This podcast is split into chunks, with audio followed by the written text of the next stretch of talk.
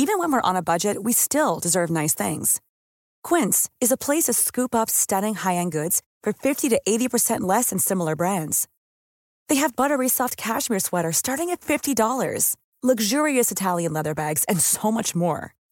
Plus, Quince only works with factories that use safe, ethical, and responsible manufacturing. Get the high-end goods you'll love without the high price tag with Quince. Go to quince.com/style for free shipping and 365-day returns. The Michael Reade Show podcast. Tune in weekdays from 9 on LMFM. To contact us, email now. Michael at lmfm.ie.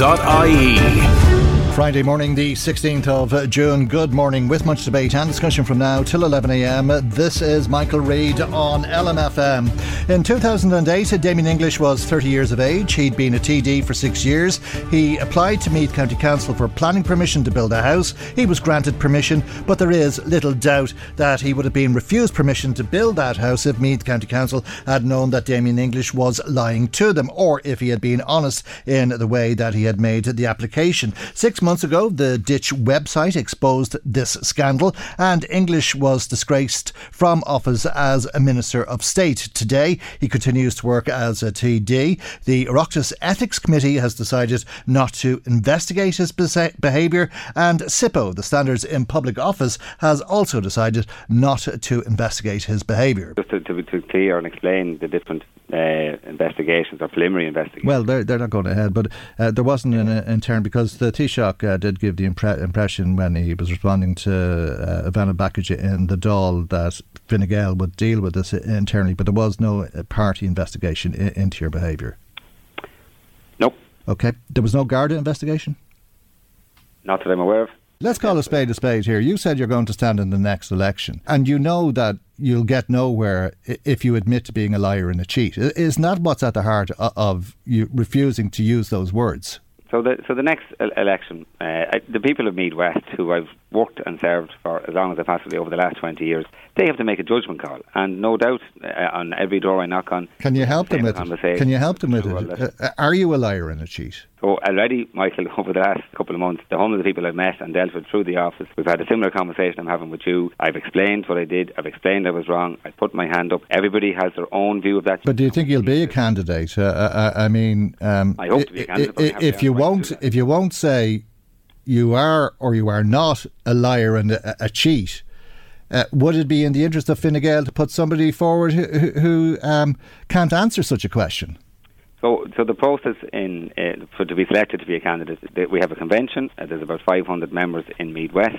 Uh, they'll they'll all have their own view on this, and then we'll we'll have a vote at that. And if I come through a convention, then I can run as a candidate. Yeah, that's Damien English, and as uh, the Meath West TD says, everybody has a, a view on this. Uh, we had a number of people in touch with us yesterday. We ran out of time uh, and didn't have the time to come to those comments, so we'll come to them now. But we'll take comments as well this morning if you want to make comment on this.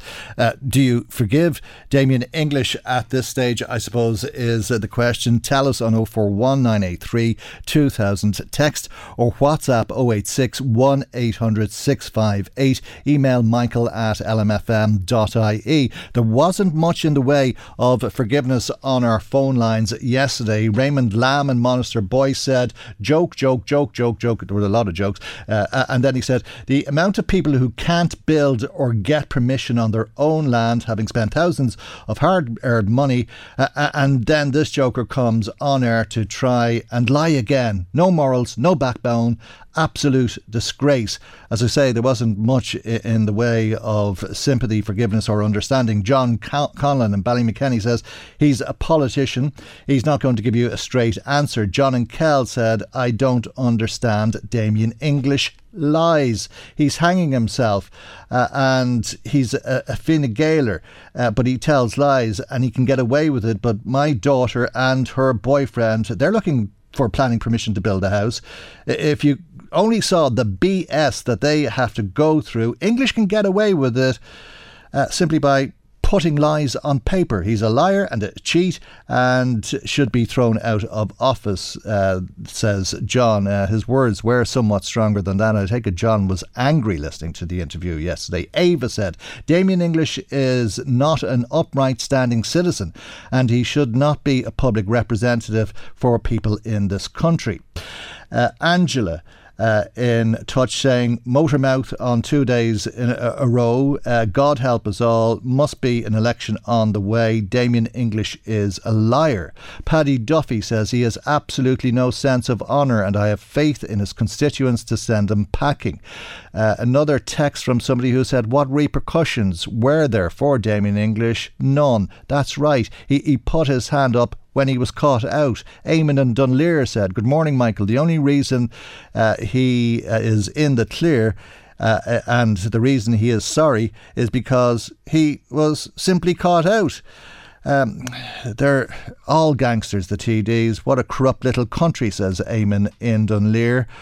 And somebody else said, he lied then, he's lying now. Does Damien English think we are stupid? Get him off the radio. That was some of uh, the response we got yesterday. As I say, our telephone number, if you want to let us know how you feel, uh, if you have um, forgiveness or otherwise, 041983 2000, text or WhatsApp 086 658, email michael at lmfm.ie. The complaint against Damien English on foot of the Ditch website story to the Standards in Public Office came from Paul Murphy, People Before Profit TD in Dublin Southwest, who's on the line. Good morning to you, Paul Murphy, and thank you indeed for joining us on the programme this morning.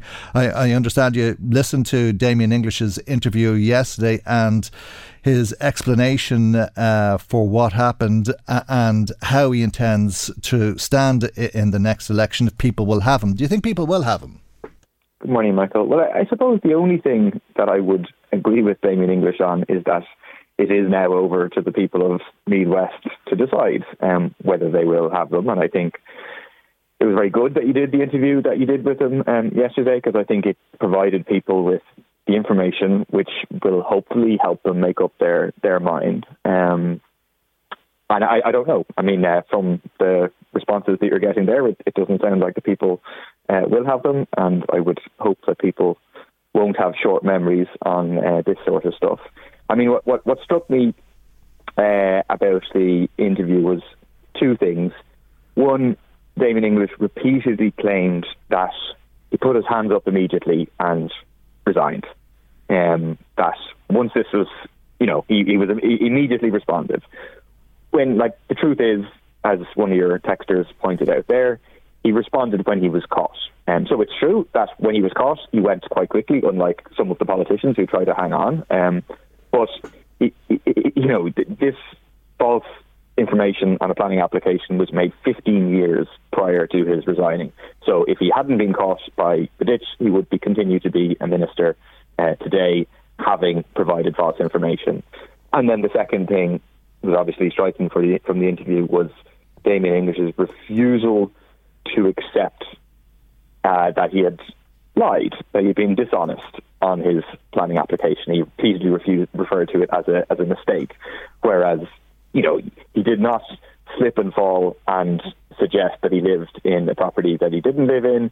Uh, provided evidence to suggest that he lived in the, the family home that he didn't live in, and you know, didn't include reference to the property that he had. And you know, people are making the point in the text about the double standards, and I think that that'll be very strong for people. That if um, you know, if he hadn't provided that false information, he would not have gotten permission to build the home. Presumably, that's the home he's still living in uh, today. And there's lots of people who aren't able to get permission for building homes, or I know of other people. I know of a woman who is living in a council house who built a uh, just a like a log shed in her back garden, and the council said she she didn't get permission. She didn't realise she had to get permission, and the council threatened her with eviction if she wouldn't bring it down, and had to was was forced to bring it down as a consequence. So this idea that there's one rule for them and one rule for everybody else. Do you think it says anything about Fine Gael or the integrity of Fine Gael candidates, or are you surprised to hear that there wasn't an internal investigation? Well, I, I certainly plan to pursue that if Leo Varadkar in the Dáil because uh, the impression was given previously on the Dáil records that there would be an internal Fine Gael uh, process, but listening to Damien English, and there's no reason to disbelieve him on, on this matter, um, there wasn't anything. Uh, they simply were attempting to kind of sweep it under the carpet, say he's gone, and we move on. And I think that is a fundamental problem here. The idea that once someone goes as a minister, that's the end of the process. There shouldn't be any investigation because it means there's no real learning of lessons until the next person is caught out and then the same thing happens again. And once they're gone, we just swiftly move on. I mean, you know, I, I've lost count of the number of ministers who have been lost by this government, both Fine Gael and Fianna Fáil, in the course of the last number of years over issues like this, which are, you know, basic unethical behaviour, breaching of the rules, acting in a way that ordinary people are certainly not meant to, to act and for which they could get in, in trouble for, um, and acting as if the rules don't uh, apply to them. Um, one of the other things that strikes me, I think a question that remains to be asked of Damien English, if you have him, I presume he will be back on at some stage about another issue, is um, it seems to me that he escaped investigation from by SIPO the only way it makes sense is that he told SIPO that in some way that the Castle Martin house was continuing to be used by his family. And um, he's never come clean on that. He's never provided a clear answer as to whether that is his claim or not. Um, and, and, if you read the reports on the Ditch website and the Irish Times, both visited the property at different times and suggested that there was nobody living in it. Because if there was nobody, if it wasn't being used by his family, well then it, it's just very clearly a breach of the register of the rules relating to the register of members' interests. He should have declared the property, and it wouldn't make sense that SIPO is not investigating. So I think there is there remains an outstanding question there about what he said. It doesn't look poss- it doesn't look possible for somebody to live in it uh, at the moment. It appears to be derelict. It, exactly, um, but if it's derelict, uh, then and therefore there's nobody living in it, then it's definitely not covered under even the broadest definition of primary uh, residence. Um, and, and, therefore, like it's just open and shut. That should have been declared on the on the register, and I don't think it would make sense that SIPO said they weren't going to uh, investigate it on the grounds that it seemed that he had complied with the, the guidance because the guidance is, is clear. So it, it to me likely that he claimed to SIPO that in some way this was used by his family. So I think we should he, he should publish any correspondence he had with SIPO, any claims he made to SIPO, so that they could be checked against um, against well, the, the reality. I, I, take it you're not surprised uh, that uh, there wasn't a, a Garda investigation because nothing illegal happened. Uh, should it be illegal to falsify a planning application? Yes, it should be. Um, obviously, that, that, that will include taking account of circumstances. People could genuinely make an accidental mistake on a planning application. So if there isn't an intention to mislead the planning authority, that should not be illegal. But where there is an intention to mislead the planning authority and receive planning permission for something on a false basis, um, that should absolutely be uh, illegal. I mean, he is the beneficiary of the fact that this is so long ago that there can't be a planning enforcement action against this. But the, the, let's be honest, the, he would not have got the planning permission if he had been honest on his planning uh, application. And if this had been caught in time, he could have been the subject of planning enforcement by the council to say the house needs to come down because he shouldn't have permission for it. Right. Um, has he not paid the price? Uh, I suppose is uh, the next question. I, think that's how Renee in County Meath feels. She says, "I think Damien English should be left alone now. He's apologised. He stepped down from his ministerial role, and he's a very good TD." I mean, very English has nothing personal against him, but he doesn't want to be left alone. He wants to be re-elected, and so and that's that is for the people to decide. And if people decide to re-elect him, that's that's absolutely their their decision.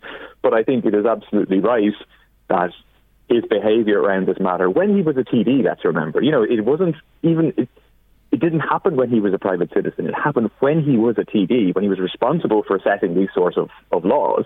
Um, it's absolutely appropriate that is part of the discussion, that that will be part of the discussion come the next uh, general election when he's standing for election, as I'm sure uh, it, it, will be, and that people take it into account and that it's, it's fully interrogated.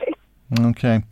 Uh, there's going to be a, a lot of. Uh, we'll leave that there for the moment, Paul. Thanks uh, for that. We'll leave it there for the moment. But uh, there's going to be a lot of talk next week uh, uh about neutrality. Oh, I was going to ask Paul Murphy uh, about uh, the incident and indeed the row, I suppose you could call it, that broke out yesterday in the Dáil between himself and the Taoiseach Micheál Martin, who had suggested to him that people before profit in power or at some time in the future would put the jackboot on people, uh, but uh, I think I probably confused the issue and we've lost Paul Murphy from the line there. Uh, but we will hear some of uh, that interaction uh, between uh, the two Ds, TDs, a little bit later on in the programme. Didn't give me a chance to bring some of the other comments that have been coming to us. oddly enough, I suppose you could say, there are people who aren't happy to hear. Paul Murphy on the radio. Get that waffler Murphy off the air and leave Damien English alone. Tara Mines is a major issue you should be following up and give airtime to, says Paddy and Kells. We'll be hearing the very latest from Tara Mines. The unions are meeting with the company as we speak, Paddy. We'll be speaking again to John Regan, we hope at least, uh, after that meeting or, or uh, at some stage uh, and get the very uh, latest up to date information for you before the end of uh, the programme. Uh, we Pat McDade in Drogheda saying, I hope you ask Paul Murphy if he'll ever publicly apologise to two women, two workers, two socialists, two trade unionists, Karen O'Connell and Joan Burton, who were trapped in their car for some three hours during a protest orchestrated by this man and at least seven of his male supporters at uh, Jobstown in November 2014. Thanks uh, for that, uh, Pat. Uh, I think we've asked that question of Paul Murphy a, uh, uh, a number of times. I don't think uh, you're going to um, hear uh, an apology from Paul Murphy. Uh, somebody else texting us. This is a very interesting um, text, and I, think it's probably valid. How many of those comments are from within Damien English's constituency? maybe there's people from outside of the constituency who have other political allegiances who uh, would be anti Fine Gael, if you like, uh, would see this as a political opportunity who are texting in. That's a valid point. Uh, I suppose we can never uh, distinguish uh, people's political affiliation or their motivation for texting, as we all we can do is read out the text. We believe there's a lot of people in Meath West who are, are listening to us this morning. Uh, and uh, if you have forgiven Damien English, and I think that's what I said at the outset, you're more than welcome to contact us and let us know. Uh, and we've heard from some there, I, I think uh, it's true to say. So uh, our phone lines, let me repeat the numbers. The phone lines are open 041 983 2000 if you want to ring us today. Text or WhatsApp 086 1800 658. Email michael at lmfm.ie. Michael, Reade on LMFM. Now, Ruhama works with uh, people working in uh, the sex industry, and uh, they say that the demand for sex trafficking is evidently growing with more victims presenting to Ruhama last year. They engaged with 147 victims of trafficking, 45 of whom were new referrals. It's a 60% increase on new referrals compared to, to the year previous, and that Ireland now is on tier two. It remains on tier two in the latest trafficking in per- persons report for this year from the US Department of State. Danielle McLaughlin, Policy and Communications Coordinator with Ruhama, joins us now. Good morning to you, Danielle. Thanks uh, for joining us on the programme uh, today. Uh, these are obviously very vulnerable people. How were they trafficked? On what basis were they convinced? Uh, that they should come to this country because I, I, take it a lot of them came here under false pretenses uh, and ended up working in the sex industry. Yes, right. That's often the pattern. Um, the majority of the, the women that we see, and majority of the service users of Ruhama are women, um, would be from different countries, um, and actually we, we would see women from across 56 different nationalities. Um, but unfortunately, many women um, would come from marginalised and disadvantaged backgrounds, um, and they're put in positions of vulnerability that leaves them vulnerable to sexual exploitation. And this can happen in various ways. Um, they can be promised uh, legitimate work um, in, in another country. Um, often they might think they're going to the UK, but they end up in Ireland. Um, and other others might be told that they're, you know, they're going to be offered um, care work or housework um, or work in a shop um, and arrive and their passports are taken off them, um, they're trafficked into the country and they're forced to sell sex. Um, there's others who will have been smuggled in and then through difficulties with access to immigration permission will end up being forced into sexual, uh, sexual exploitation. And so there, we're talking about a lot of people who are um, in desperate situations um, and find themselves in a situation where they're coerced or they're forced. Um, and it is a, a heinous crime, and we're, we're, we're, we're finding it very difficult as a country to tackle this problem, um, which is why Ireland's peered um, ranked um, at tier tier two again for the second time um, in a row, um, and we really are striving to get to tier one and reach those minimum standards to, to support. Okay. Uh, can, can, can you explain to us what tier two means? Uh, uh, I mean, um, uh, how do we rank globally? Well, we ranked globally at tier two. Um, last year, we were we were upgraded from the year before uh, from a watch list, um, and that was because we weren't we were we were not meeting minimum standards at, at a much lower level than other countries, um, and we had moved up in the rankings because we had our first um, conviction of traffickers, um, and this hasn't moved since last year, and there are a number of other areas that um, has has very has been very slow in progression. And we know that there's work going on, and there is um, a human trafficking bill that's that's been put through um, the Dáil, and we are we are we are actively waiting for that um, okay. quite a long time. Mm. Um, we're waiting for a reform of uh, a mechanism that's called the National Referral Mechanism to protect and identify uh, victims of trafficking. And we know that the system is quite complicated at the moment, and we're not identifying as many victims as we should. Okay, but are we any different? Are we any better or any worse than other European countries uh, uh, in terms of how we're ranked? Um, uh, could we uh, do better? Do we clamp down uh, on trafficking in, in, the same way that it happens in your other European countries? Yeah, I suppose one example would be the UK. Um, UK is ranked tier one, and they've quite a high, um, a, a, quite a high rating of convictions of traffickers. Um, their their legal system is operates differently, and the definitions are different, and it is, it's quite a complex. Um, it's, it's quite quite complex when you talk about the different mechanisms um, for prosecution and, and um, arresting and powers of the police. So, I mean, I think that's one area where we're uh, striving for, for improvement um, across all stakeholders. We recognise that there needs to be more powers with the, the guards to arrest and prosecute buyers and pimps and traffickers, which is what our law is, is aimed at. Um, our, our law from 2017, the, the Sexual Offences Act, um, to criminalise the buyers, the pimps, traffickers, um, and decriminalise women involved in prostitution. Okay. What ages uh, are the women? I think it, it's uh, predominantly women, women for the most part, uh, who are trafficked into this country for the purpose of prostitution. What ages are they? I mean, majority are of a young age. Um, we would find it difficult to, to get, you know, accuracy on that, given given that a lot of a lot of trafficked victims are hidden. Um, but the women that we see would be quite quite young, um, early, young adults, um, and it would be mainly women from lots of different countries, um, developing countries in particular.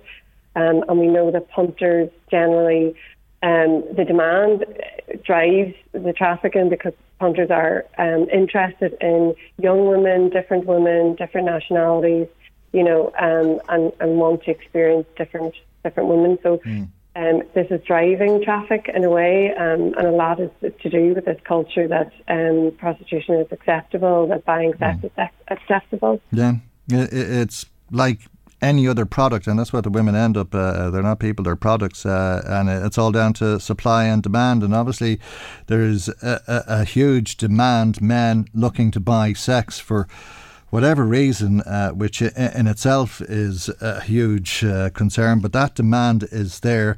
Uh, and those men who are buying sex off uh, women or girls who have been trafficked to, to this country, uh, we, we, we, we talk about it in glossy terms, saying uh, people being trafficked into the country to work in the sex industry, but they're being forcibly put into prostitution, uh, and as a result of, of that uh, happening against their will, they're being raped over and over. It would seem.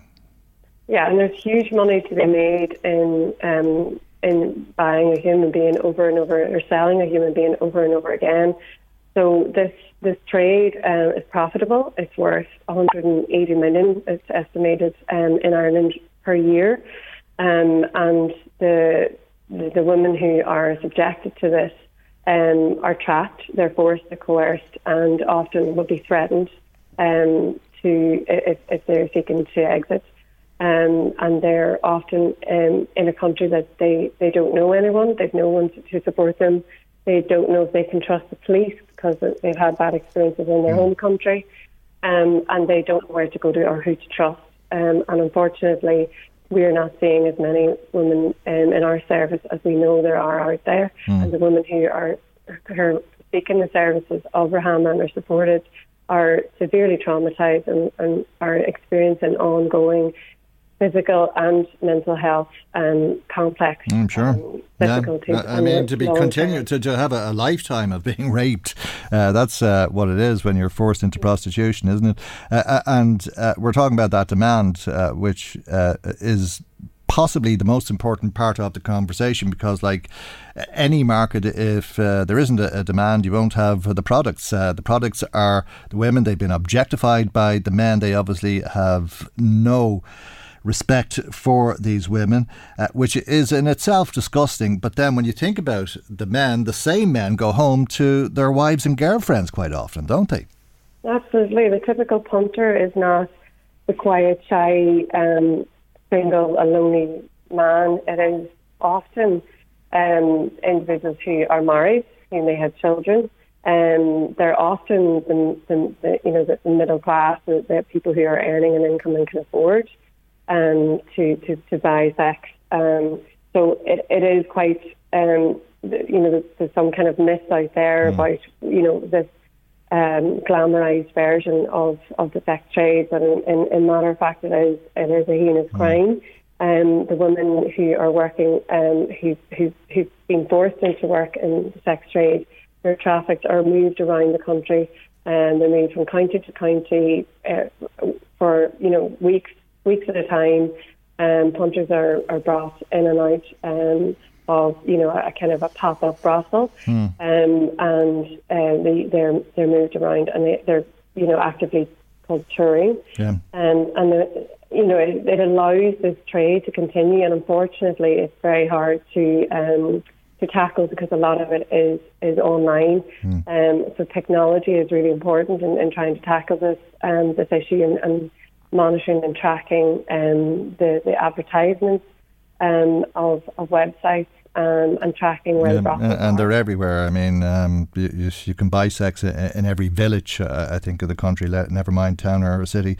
Uh, but um, when we talk uh, about these men, it's interesting to hear you talk about them having children because I imagine that there's some men, at least, who have daughters who are older than the girls they're buying sex off uh, and uh, they don't give it a, a second thought. Uh, you in Ruhama work with uh, rescuing people from the sex trade, uh, if I can put it that way, Danielle. Uh, and quite often then they're housed in direct provision. Um, yeah, well, I mean, we, we work with people who are who are active in prostitution um, and women who are trying to exit or are, are considering exiting, and then women who are who have been trafficked and have somehow managed to escape tra- their traffickers. Um, it is a terrifying um, situation to be in because they are in limbo in terms of their their immigration status, and as I said, will be accommodated in the direct provision centres um, whilst they're they're going through their asylum process. Um, and unfortunately, because of the current mechanism to identify victims of trafficking, um, the majority of the women we're working with who are trafficked um, are not going through the, the, process that is specifically made for victims of trafficking because it, it, it doesn't um, offer the same kind of reliability or support security um, as the asylum system. And but unfortunately, the only option for accommodation for them is direct provision, which internationally has been recognised as inappropriate um, and, and, unsuitable because they're going through uh, a stage of of recovery. Um, they're going through PTSD and they're traumatized, and the risk is that being put in amongst shared accommodation and mixed genders will will further traumatize these women and will put them actually at risk of being re-trafficked again. Okay, Danielle, I have to leave it there. Thank you indeed for joining us this morning. Danielle McLaughlin is Policy and Communications Coordinator with Ruhama. Some more comments coming to us uh, this morning. Sean in Dublin 9 asking in a WhatsApp message Is politics the last refuge of scoundrel? Of course it is, he says, when you look at uh, the shower of wasters and uh, talking BSers in the Dáil. Thanks, uh, Sean. I don't think I agree with that at all. I, I think uh, there's uh, many people of integrity in politics. I'd say the vast majority are, uh, in fairness. and I think I can understand um, why people would say that about politicians, but I, I don't think it's fair. That's an opinion, if you like. Uh, Robbie says uh, it's unbelievable, actually. Uh, many people have got in touch with us about Paul Murphy to say get him off the air. Uh, that's what Robbie says. Get him off the radio, uh, as uh, the country would be in a right mess if he and the Shinners got into government. The day they take over running the show, we're all done for, and the Shinners can't cope with six counties. People will have to think very hard at the next election. He says the Muppets that are in now are no good, but better than these other gobs. Uh, that's an abbreviated version of the word uh, that uh, Robbie sent to us. Uh, the another text there from somebody who says Damien English has nothing to lose by running in the next elections. Uh, like uh, a lot more that were rejected, he will get a seat in the Seanad as a, a senator. He won't be going to the Dole office like workers in Tara Mines. That comes to us from a listener in Trim, and thank you indeed for your message. Our phone number, just to repeat it, 0419832000, text or WhatsApp 086 1800 658, email michael at lmfm.ie. Michael Reade on LMFM. Uh, if you were listening to us uh, yesterday, you'd have heard Darren O'Rourke uh, before he went into the Dáil to ask questions of uh, Minister Eamon Ryan about uh, Tara Mines. Let's hear some of uh, those questions posed by the Sinn Féin TD for Meath East. Specifically in relation to Tara Mines, there were repeated requests to you, Minister, to intervene. There is a letter from SIPTU issued to you yesterday, specifically looking for a meeting with yourself, with SIPTU, and with Minister Coveney early next week. The union will facilitate a, a group meeting or individual meetings have you received that letter and will you meet with the union next week? As I say, Darren O'Rourke was putting questions to Minister Eamon Ryan. I haven't received that letter, and the government will approach that in the way that's appropriate. Minister of Enterprise, Minister of Social Welfare. Yes, we will look at any issue in terms of energy prices, but it is not possible for us to directly intervene to change energy price contracts that the company may have. But I do look to see the company return back in operation. They provide a value and important service to the lo- lo- uh, local area, but also nationally and internationally as one of the largest zinc mines in Europe. We do need that. Ma- ma- ma- material, and we will do everything to help the company get back in operation and help those workers get back to work. The best way of doing that is switching to renewable power where we can bring the price down. Mm, I'm not sure uh, that we have uh, the time uh, to run Tara Mines on renewable energy. What can be done in the immediate term? That's what Darren O'Rourke wanted to know. Can I ask specifically, Minister? Will you meet with SIPTU early next week? That's what they have requested. You have failed to respond to repeated uh, requests, Minister, and I, I, think that is a failing on behalf of yourself and on behalf of government to do everything possible uh, in, in this case. And s- separately, the second question um, there are reports that government are looking at a specific intervention similar to the type of energy support that was provided for the, the tech sector, for the microchip sector. I understand that of existing schemes there are challenges around state aid rules. Will you meet with SIPTU early next week and are you looking at a specific uh, scheme to support Tara Mines?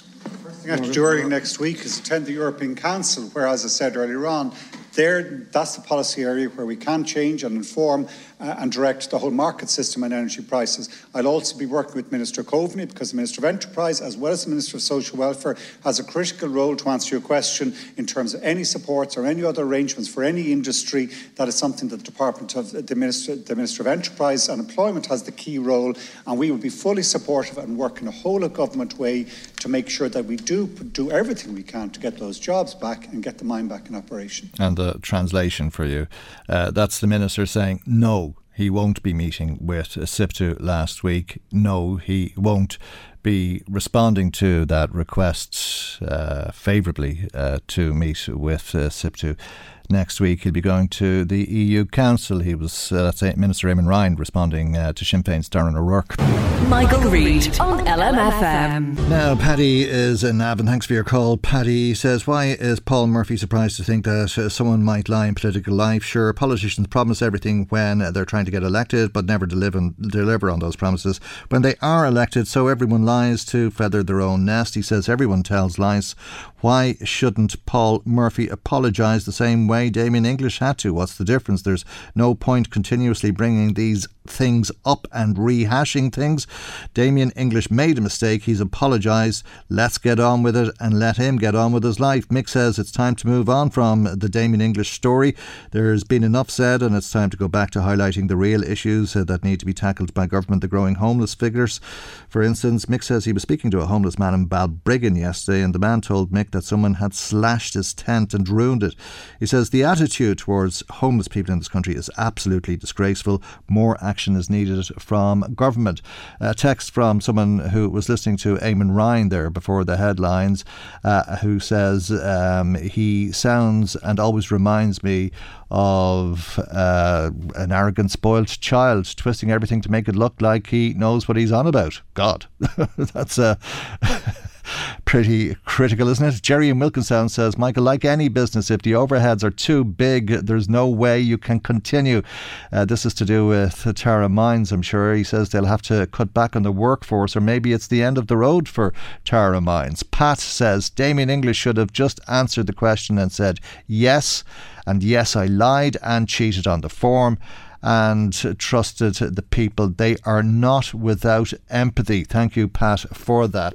Now, as you know, the government is going to ban vaping to under 18s. Uh, this is part of the Public Health Tobacco Products and Nicotine Inhaling Products Bill. There's a lot more to it uh, than just banning under 18s from vaping or the sale of vaping products to under 18s, as the case may there's uh, case may be. There's many strands to this legislation. Section 10 also provides that a licence will not be issued for sales from a temporary or movable premises other than a commercial passenger ship. This means that pop up shops, for example, at music festivals, will not be licensed to sell tobacco products or nicotine inhaling products. Wow. I think that's um, very, very interesting. Or when people are at festivals over the summer. Uh, or when this legislation is enshrined in law, I think it's going to become very, very interesting that you can't buy cigarettes or you can't buy vapes. Uh, imagine it all the beer in the world, all the drugs in the world, and not a cigarette, let alone a vape, will be sold legally at least uh, at a, a, festival. No pop up shops. Uh, that's just one of uh, the changes. There's a, another significant change for retailers. Section 45 of the Public Health Tobacco Act 2002 prohibits the sale of tobacco products to persons under 18. This prohibition is being reenacted at Section 29 of the bill. It will now sit alongside a ban on the sale of nicotine inhaling prod- products to persons under 18 and will provide for updated defences for um, retailers. Section 9.2 revokes regulation from 2009 on the register of tobacco retailers and the requirement that tobacco retailers have a sign on the counter. These regulations will need to be replaced as the register of tobacco retailers will now be replaced by a licensing system. And that is Minister of State Hildegard Naughton. Let's speak to Benny Gilsenan, spokesperson for Retailers Against Smuggling.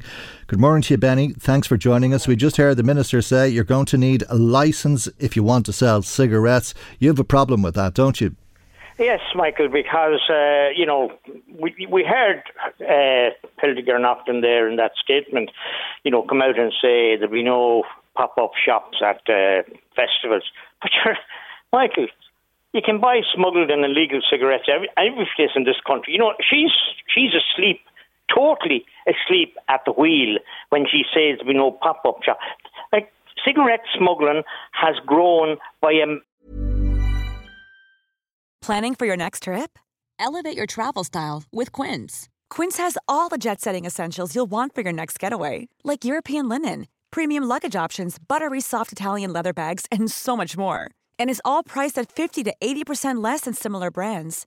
Plus, Quince only works with factories that use safe and ethical manufacturing practices. Pack your bags with high-quality essentials you'll be wearing for vacations to come with Quince. Go to quince.com slash pack for free shipping and 365-day returns. Unbelievable 14% extra in the last 12 months. It's gone from 18 to 32%. And this is for all that people like Hildegard Naughton can talk about.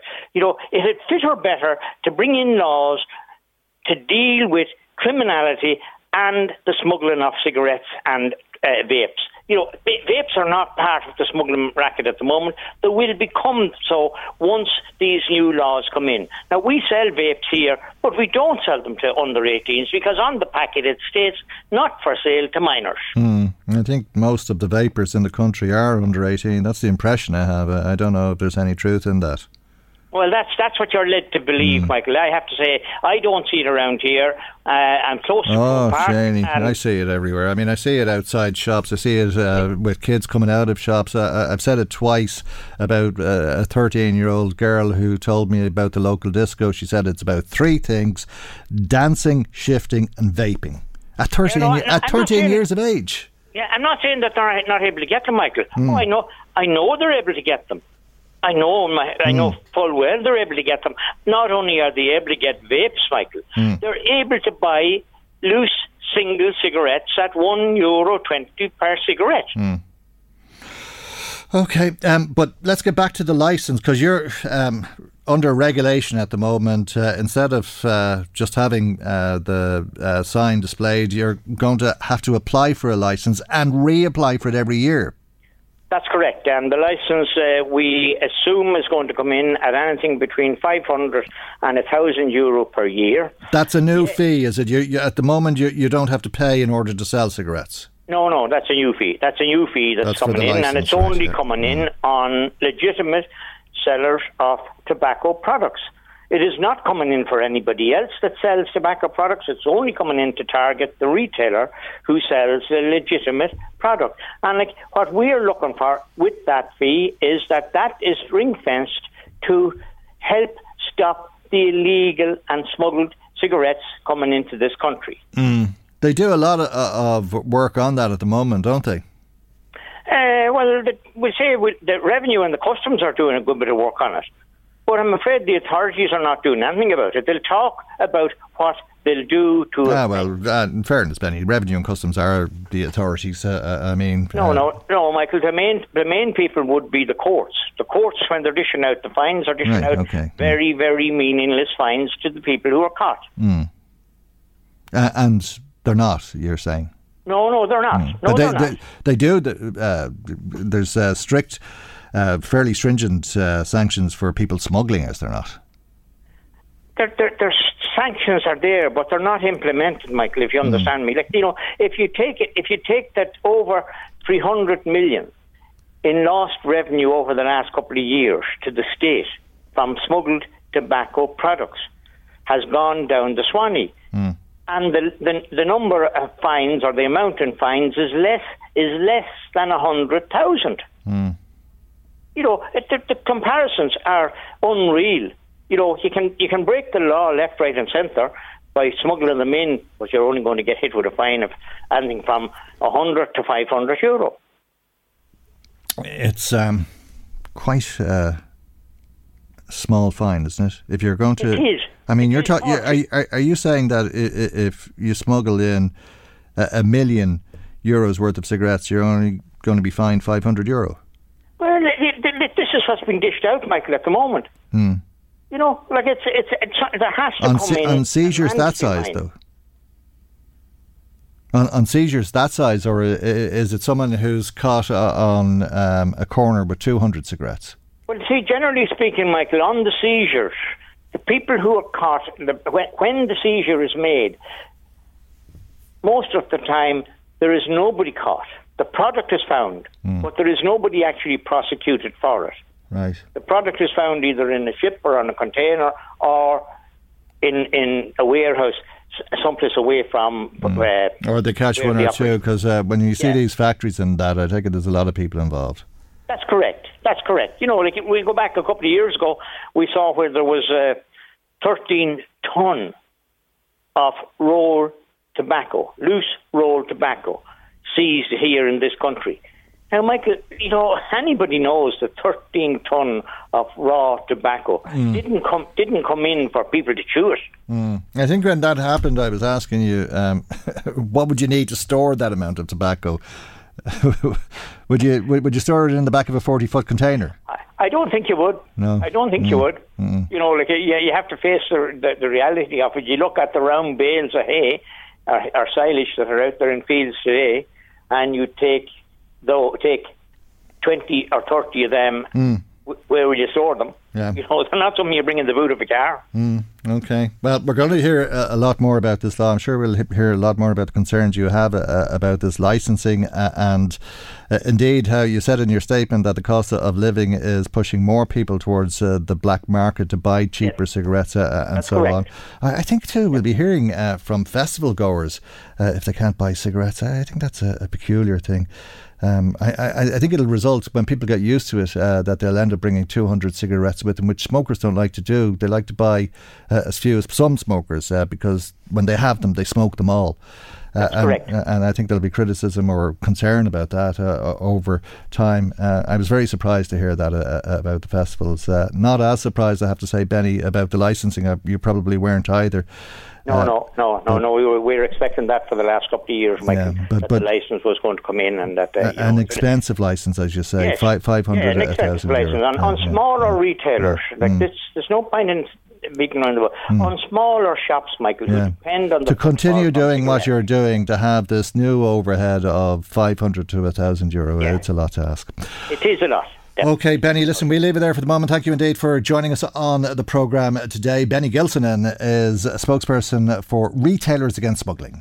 Michael Reade on LMFM. I think most of us are, are very much aware of the EU nature restoration law at uh, this stage, and it will result in uh, farmers re-wetting land, uh, whether they're forced to do it or they do it voluntarily, is a subject uh, for discussion. It's making its way through the European Parliament at the moment, uh, and yesterday it passed the Parliament's Environmental Committee, uh, albeit by a small margin, and it is now to progress to the next stage. Uh, as I say, uh, it passed through uh, the committee yesterday, and that was uh, despite a rejection amendment that was put forward by the European People's Party, which, of course, includes the Fine Gael MEPs. Yesterday in the Dáil, the leader of uh, the Social Democrats, Holly Cairns, wanted to know how Fianna Fáil MEPs are ultimately going to vote when it comes uh, to this legislation being put before them. Will Fianna Fáil MEPs vote for the nature restoration law? This government supports the nature restoration law, and the you, European Minister. Parliament. Is. The European Parliament is separate to this Parliament. Uh, well, all I would say to you, Deputy, I agree completely as the, the importance of this matter, and Thank that you, Europe Minister. acts as a whole in a very uh, in a very considered way, but in a very effective way. There's good news from Brussels today in that the European Environment Committee has voted through the nature restoration law, and I expect council meeting next Tuesday when we will be there representing the Irish position. Hopefully, it will also go through there and through a trilogue process then to be agreed by the end of the year. I think that's important. I think I'd say any influence you can have on your EPP colleagues. To, for them to support in the wider parliamentary plenary vote uh, later this summer uh, would be very much welcome because I think that European certainty will help us Green Party leader and Minister Eamon Ryan, Fianna Fáil Minister Darragh O'Brien, and Social Democrats leader Holly Cairns. There, let's speak now to Paul O'Brien, who's the Environment Chair with the Irish Farmers Association. Good morning, Paul, uh, and thanks for joining us. It's very confusing for people, isn't it, when you hear two government ministers talking about the support for this legislation. Uh, and that's at um, a national level.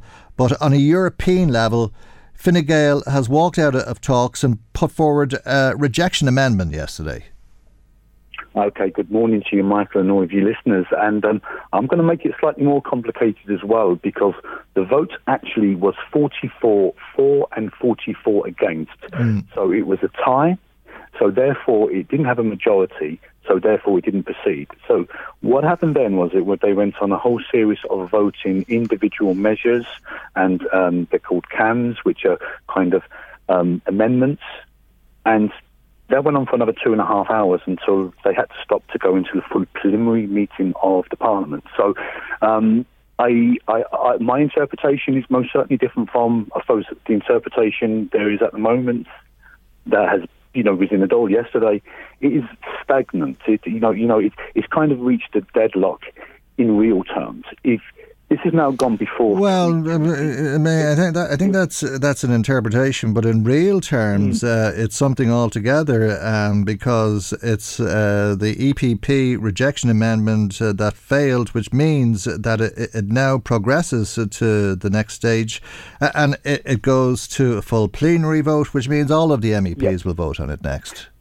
It does indeed, Mike. But um, to say that you know, like this has now gone before a number of committees in the Parliament structure.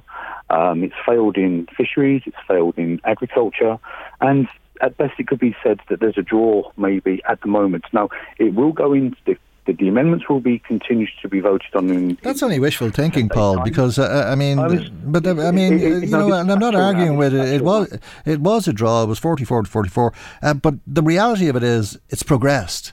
And now it goes to a vote of all of the MEPs. But they will be voting again in Environmental Committee when they finish the amendments in 10 days' time. Okay. So when that happens, there will then be another vote within the committee to say, are these um, amendments being accepted in order to proceed going forward? However, that, that might be a side issue.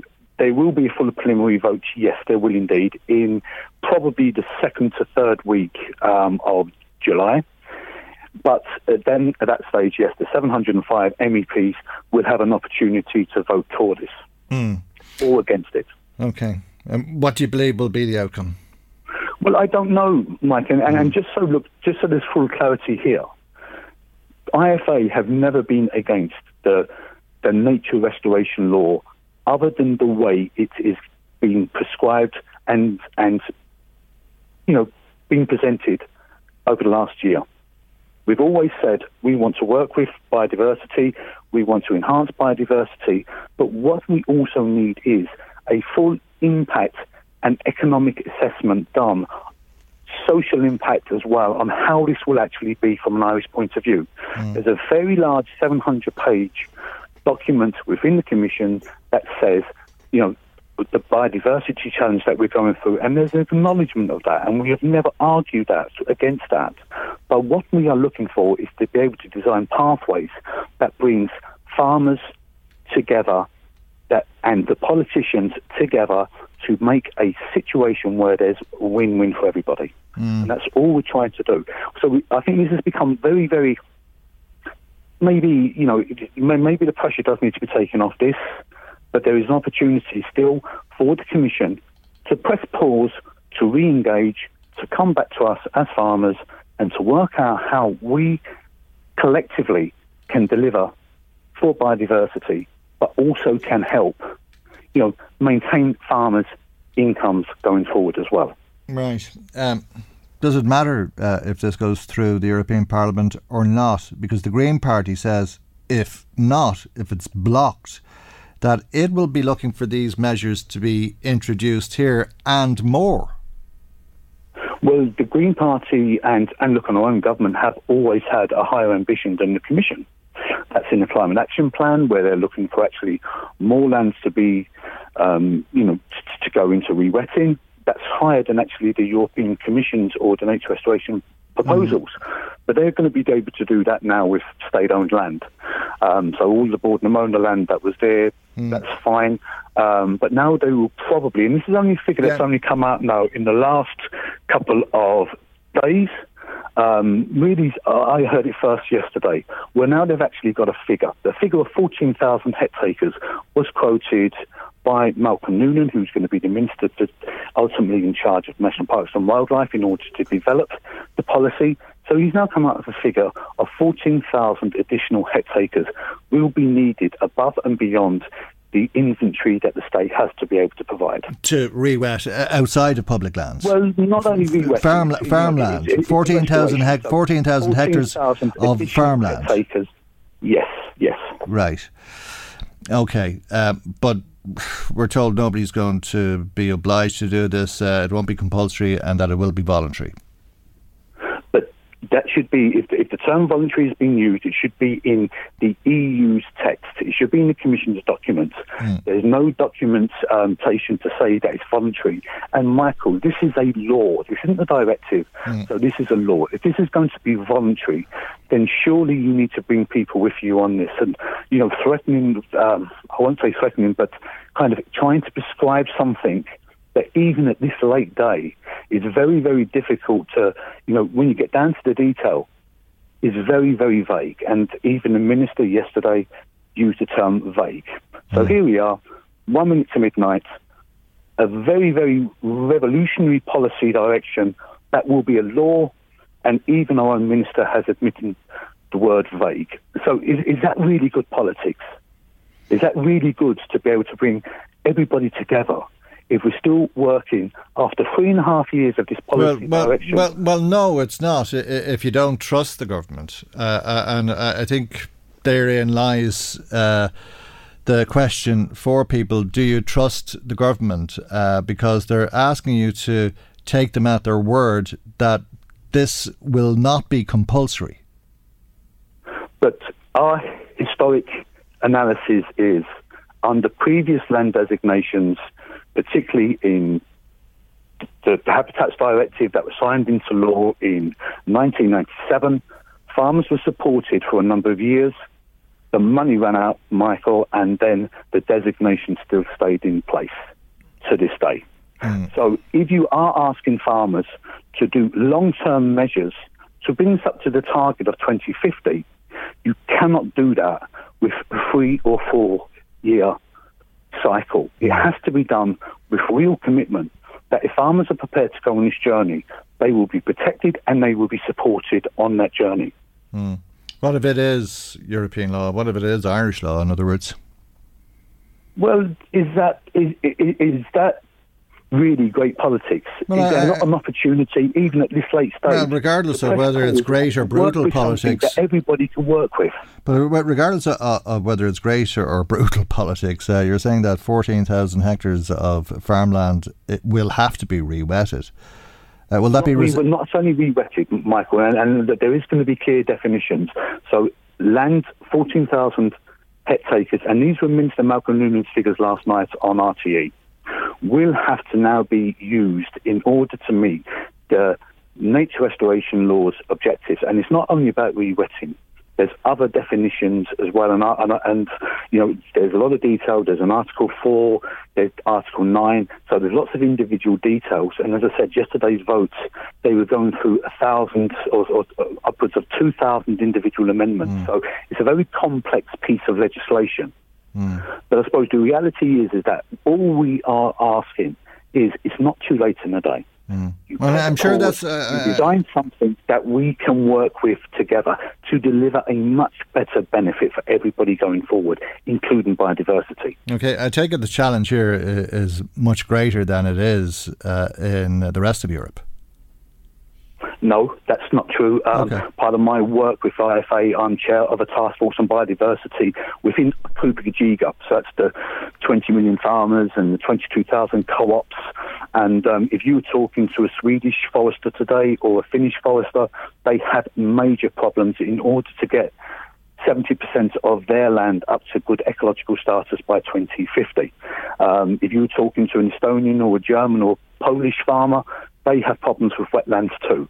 So each of the individual 27 countries have their own individual or unique set of characteristics in order to meet this challenge. Mm. This is why it's kind of widespread. And look, I'm, mm. I'm, I'm not going to mention, um, you know, the challenges when I'm talking to LMFM for other countries. The reality is, what does this look like on an Irish context? Mm. But every single country has its own unique set of circumstances. I know. What we need to do is to what we need to do is to work within the scenario of trying to develop a cohesive policy to deliver better biodiversity, but also helping farmers to have a future farming their land. But the circumstances in other countries are very relevant uh, because this could very well become European law, which would make it law in this country. And if that is uh, the case from everything I've been hearing, uh, I think there's little doubt that there will be huge resistance to that law. Uh, and uh, I suppose the point of the question is if uh, that resistance will be met with equal amounts of resistance across the European Union. But you, you say resistance, I'm saying there's still an opportunity for working together you know, collaboration. I'd rather use the term potential collaboration as opposed to the term potential resistance. There's still an opportunity, Michael, for the Commission to press pause and for us to work together to deliver a multi benefit biodiversity plan for nature restoration that recognises the challenges that we have, but also allows us to be able to be the boots on the ground. We're front and centre on this. We're working with nature every day. You know, we've done so much good work up until this point that has been frowned upon by certain people um, who are saying we're absolutely doing nothing. We have as good a credentials as any other country in the EU, if not better. We have a hedgerows. We have, you know, we are doing very, very well when it comes to this. We can do better, but this is an opportunity for us to work with the Commission as a collaborative approach in order to deliver the multiple benefits that are, you know, maintaining and helping farms' incomes, also to, you know, improve biodiversity and working together on this. There's still an opportunity. Just press pause, work with us, as a commission to design how we can go forward so it's going to be multiple benefits for everybody. Thanks very much for taking our call today, Paul. Paul O'Brien, uh, the IFA's Environment Chair. Michael Reade on LMFM. Thanks for your WhatsApp message. Tom, who says, I'll put money on it and tell you now, Damien English will get re elected. Just look at uh, the Tipperary man, Michael Lowry. The problem is that young people don't vote. It's that simple. And the people that do vote will vote for the same people. Uh, again, thanks, uh, Tom, as I say. Uh, another WhatsApp from Ellen, who says it's a bit late for Eamon Ryan. Now, maybe they could put the extra cost on domestic users like they did a few years back, uh, like uh, they did for big companies, uh, then nothing would surprise us at all. Thanks, Ellen, for that. Another WhatsApp message from a listener who says, Michael, why can't they re wet the Bord bogs if they're not using those bogs uh, instead of leaving farmers without land? Uh, thanks indeed for that. I, I, don't know if I'm the right person to ask, but I imagine you're talking about state land and the government has been saying uh, that they'll be able to meet these targets by re-wetting state land, uh, and that farmers won't have to wet or re-wet their land uh, as a, a result. Uh, but uh, I'm sure somebody will correct me if I'm wrong. 046 or 041, I beg your pardon, 983 2000 text or WhatsApp 0861 658 email michael at lmfm.ie. Now, uh, we were talking a little bit earlier on about the heated debate in the Dáil yesterday before people before Profit TD and the Fianna Fáil leader and Taoiseach Micheál Martin. I want to ask the Taoiseach about the consultative forum in relation to neutrality. I watched the engagement with uh, Mick Barry earlier, where the Taoiseach was very worked up, I'd say, at Mick Barry's pointing out the reality that the list of invited speakers gives the game away to an extreme degree. You have one anti war speaker in the form of Roger Cole and multiple people who are on record as being in favour of joining NATO, have links to NATO themselves, and so on. Does this not just give the entire game away? I'm not worked up at all. I just think it's shocking how you, how you guys operate um, deputies operate in terms of sort of, um, first of all, your intolerance of a wide variety of views, of debate. Uh, and I, I, I kind of instinctively felt this is how you were going to approach this. This is a genuine debate, huge, uh, wide range of speakers with different perspectives. People working in Irish universities, people working at different fora. The first thing you tried to do was attack the chairperson some weeks ago. Personalisation of this. The old story, let's, let's, let's get the person. Let's undermine the person, the integrity of the person, the international reputation of the person, all for our own political agenda. It is a sickening form of politics that you engage in, Deputy Murphy. I really, I, I find it abhorrent. But a more sinister element behind it is to snuff out debate. You talk about freedom of speech and so on in Tunisia. You're, not, you're nowhere near that. I'm not suggesting that. But what you are trying to suggest is certain people can't speak because they have a view. That is what you're saying. They should not be allowed to speak. If there's up to 50 or 60 speakers, if one or two have views that are contrary One or Deputy two. Murphy Deputy Boyd Barrett, then One they should not speak. That is intolerance. You guys are no great advocates of freedom of speech at all. Uh-huh. And I shudder to think of the day when you would ever be in authority. Because by God, would you put a jackboot on people who might have views different to yours? That's where you guys are coming from. I, I, it's not, it's where I Can I, stand from. can I ask the Taoiseach to withdraw that? I will not withdraw Can I ask that to It's a withdraw that? I- I'm asking right now because in the past there was an issue about not asking for it immediately. He said that if we were in power, we'd put the jackboot on people. Could I ask him to withdraw that comment? The Taoiseach stood over his comments. I'm not withdrawing. Like, we're in a parliament. I believe fundamentally in the right of freedom of expression in this parliament. Uh, Sorry, I- I'll- I'll be I've, I've pursuing witnessed the deputies opposite make all sorts of comments about people. That's okay. We're not going to have a debate. The, the, the, the, the, the It's a bit rich, like, for Sorry, Deputy sorry, just- Murphy no, to be looking for. Can can we through the chair? in It's getting relation somewhat to- squeamish now, I would say. Can we do this through the chair, please? Through the this chair, is a yeah. question and answer basis. I, I, I've actually got distracted as to where we are in terms of time. Uh, the Deputy Murphy has a right to reply in relation to the question now. You've- Yeah, I do, I do want to ask, just ask the you've chair. asked and- and- no, I asked the chair to that he- he's in breach of standing orders, saying that we would put a jackboot on people if we were in power and ask them to withdraw. I'm entitled to an opinion. No, you- You're in breach of standing orders. Sorry, through the chair. You've You've just an made. opinion. you've Go, and, just go and made- say it outside the door, like just your made a- disgraceful allegation that we're Putin's you've puppet. just- say it outside the door. You've just made Don't an be assertion. abusing privilege. You've just made an assertion that certain people shouldn't be on a platform. No, no, actually we didn't. Stop lying about what we said. Now, as you can hear, it was getting very heated to the Leas-Cheann Comhairle tried uh, to restore order. I'm going to resume this.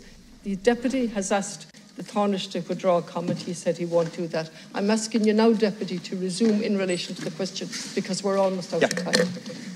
What is abhorrent is not our exposure of the reality that the government has a hand-picked consultative forum with a hand-picked chair who was on record as being a supporter of US militarism.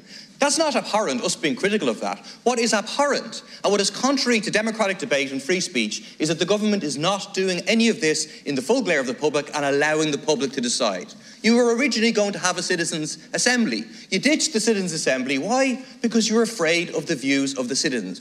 We had a bill in this parliament which you voted down to say that the people should have the right to decide we should put neutrality in the constitution. We want to have a real debate about these things. However, what we're exposing and what you don't like being exposed at all is that these consultative forums are an absolute farce. They're part of a managed process designed to say that the great and the good have come together and have decided that Ireland is now too mature to stick with these old notions of neutrality and we're going to ditch it. That's why you have the thing completely stacked. I have no problem with people like Brigid Laffan or John O'Brien or whatever with explicit pro anti neutrality, pro NATO views speaking. no problem. But I do have a problem that you have one, one speaker in favour of neutrality over the course of four days. the thing is clearly rigged and you have a problem Deputy with that being pointed Deputy out. Murphy. And these forums get underway next week. Uh, Paul Murphy has one opinion on them. Micheál Martin has a different one. It is a first major national conversation on international security issues, foreign policies, defence. Why are you so afraid of it? And it is public, and the public can participate both online and can make submissions and can attend. It's very transparent, openly transparent, and the, the Oireachtas Committee have been invited to attend. All members of the Oireachtas Committee on Foreign Policy and, and, and Defence. Uh, every member of the Oireachtas can attend, but in particular, facilitation for the members of the Oireachtas Committee. Right, now there are the different opinions on uh, the forums and the appropriateness of uh, them. But what about that comment about people for profit putting the jackboot on people? Uh, the Leas-Cheann Comhairle returned to this with Taoiseach Micheál Martin. Um, and and um, sorry. Taoiseach, as chair, I'm going to have to ask you to, to, reflect on the use of putting the jackboot in. It's unparliamentary language. I don't think it's I, acceptable. Well, so I'd, I, like to, I, would like to test Statica here. Sorry, I don't think it's unparliamentary language. I well, think I'm making a ruling now, Taoiseach, in relation to this matter, and I have given great um, discretion in relation to robust debates. But I, I would ask you to reflect accusing members of putting the jackboot in. It, it's just not. I'd, I'd, ask you to withdraw it. That's all I'd ask you to do on reflection. I think it. First of all, I didn't say they were putting the jackboot in, but I said it in the future, yeah. given their trend. We and won't approach. add to it. We won't but add for to the, it. In, in the instance of civility, I'll take back the word Thank jackboot. You. Thank you. There you have it. Uh, the Taoiseach swallowing his pride and Micheál Martin withdrawing uh, the comment there. Michael, Reade on LMFM. The SIPTU trade union uh, met with uh, the Minister of en- for Enterprise, uh, Simon Coveney, yesterday about the potential layoffs at Tara Mines. You heard earlier in the programme the Minister for the Environment, Eamon Ryan, make it clear in the Dáil yesterday that he won't be accepting the request to meet with SIPTU next week. He said he, he will be attending uh, the EU Council meeting uh, and will hope to progress things on the price of electricity there. This morning, Trade unions have been meeting with uh, management. Uh, John Regan, SIPTU sector organiser, joins us now. Uh, a very good morning to you, John. Thanks uh, indeed morning, for joining morning. us. What, what stage is that meeting at now? Well, we've just broke up, uh, finished for today. The group of unions uh, can all um, report back to further meetings on Monday and Tuesday. We have two intense days of uh, negotiations where the company this morning confirmed that they are willing to look at alternative ways of trying to deal with the operational and financial difficulties that they are in. So that was very good news to hear this morning. Uh, and it's a question of can we get enough um, alternative ways of dealing with the problems uh, for both sides to be able to back away from uh, care and maintenance situation. Okay. Uh, you said yesterday you like to see the glass as being half full. Uh, it sounds half full today. Yes, that's where we've got it. Uh, let's uh, hope we can keep uh, filling it and uh, stay at the table for as long as it takes to get keep this mine in operation. That's our, and, and it's not just to stay at the table to frustrate uh, the time limits that's uh, on top of us. It's all about trying to get what is um, uh, going to be the future of the mine for many years to come because um, it's going to be in uh, some difficulties. It's an old mine. Uh, and uh, the finances are always going to be a bit on the strained side of things, but hopefully we can bring enough of change to the table that the parent company will roll in behind it. Right.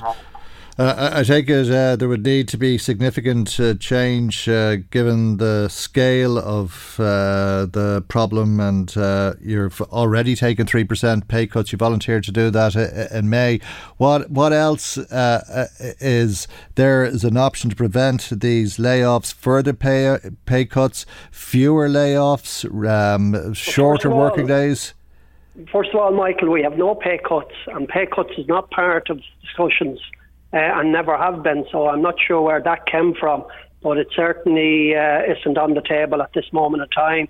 Uh, we're looking at what the company have identified as operational difficulties, and we've asked them to come to the table on Monday, putting more meat on that uh, headline because we need to know what is the operational difficulties that they're experiencing and uh, we also, you know, they have said it, made it quite clear they have financial difficulties as well. So the two of them items are going to be the first things to discuss on Monday morning. In the meantime, and over, you know, today, um, the group of unions are going to be meeting within their own groups to establish what can be done better and what can be uh, brought to the table on Monday. So that's where we're at at this moment in time. We equally had a very positive meeting with uh, Minister Coveney yesterday, and uh, we shared with him a, a, submission that is areas that he could bring uh, something to the table, or the government could, and uh, he, he's taken that away from us. And hopefully, uh, the government will actually come up to the plate and uh, assist in making sure that the mine doesn't go into layoffs. Mm. So we're, uh, we're, heading this from from from both our own internal way of doing uh, business with a company, and also we're, we're we're talking to the government about how what they might bring to the to the table. Does that mean that the government may be able to, or at least will look at possible ways of helping the company with the, its energy bills that are not in breach of state aid rules? Well, we haven't uh, delved into that kind of detail. We gave them headings where, um, you see, the thing about this uh, uh, this the, the, this situation is this is the only mine in production in Ireland. It is uh, a unique situation where nobody can actually. Um, piggyback anything that might come by way of uh, government support on this because there is no other uh, similar situation. So, in that regard, we shared uh, that sort of an approach to the minister. We also committed to, you know, meeting on other issues as we engage with the company. Um, we were, you know, hopeful yesterday that we would have an engagement, that they wouldn't shut the door on us, and that the door is open to talk to uh, Minister Coveney and whatever other government ministers we need to talk to uh, as this thing unfolds and the engagement starts showing up, uh, whatever the company has, because we haven't seen their agenda yet. It was a, a, swift response, was it not, from uh, Simon Coveney? You wrote to the minister and asked to, to meet on Wednesday and asked to meet with him next week. He met with you yesterday. You wrote at the same time to Minister Eamon Ryan to meet with you next week. Uh, I don't think there's any doubt, uh, listening uh, to what the minister said in the Dáil yesterday, that he uh, is not going to accept your invitation.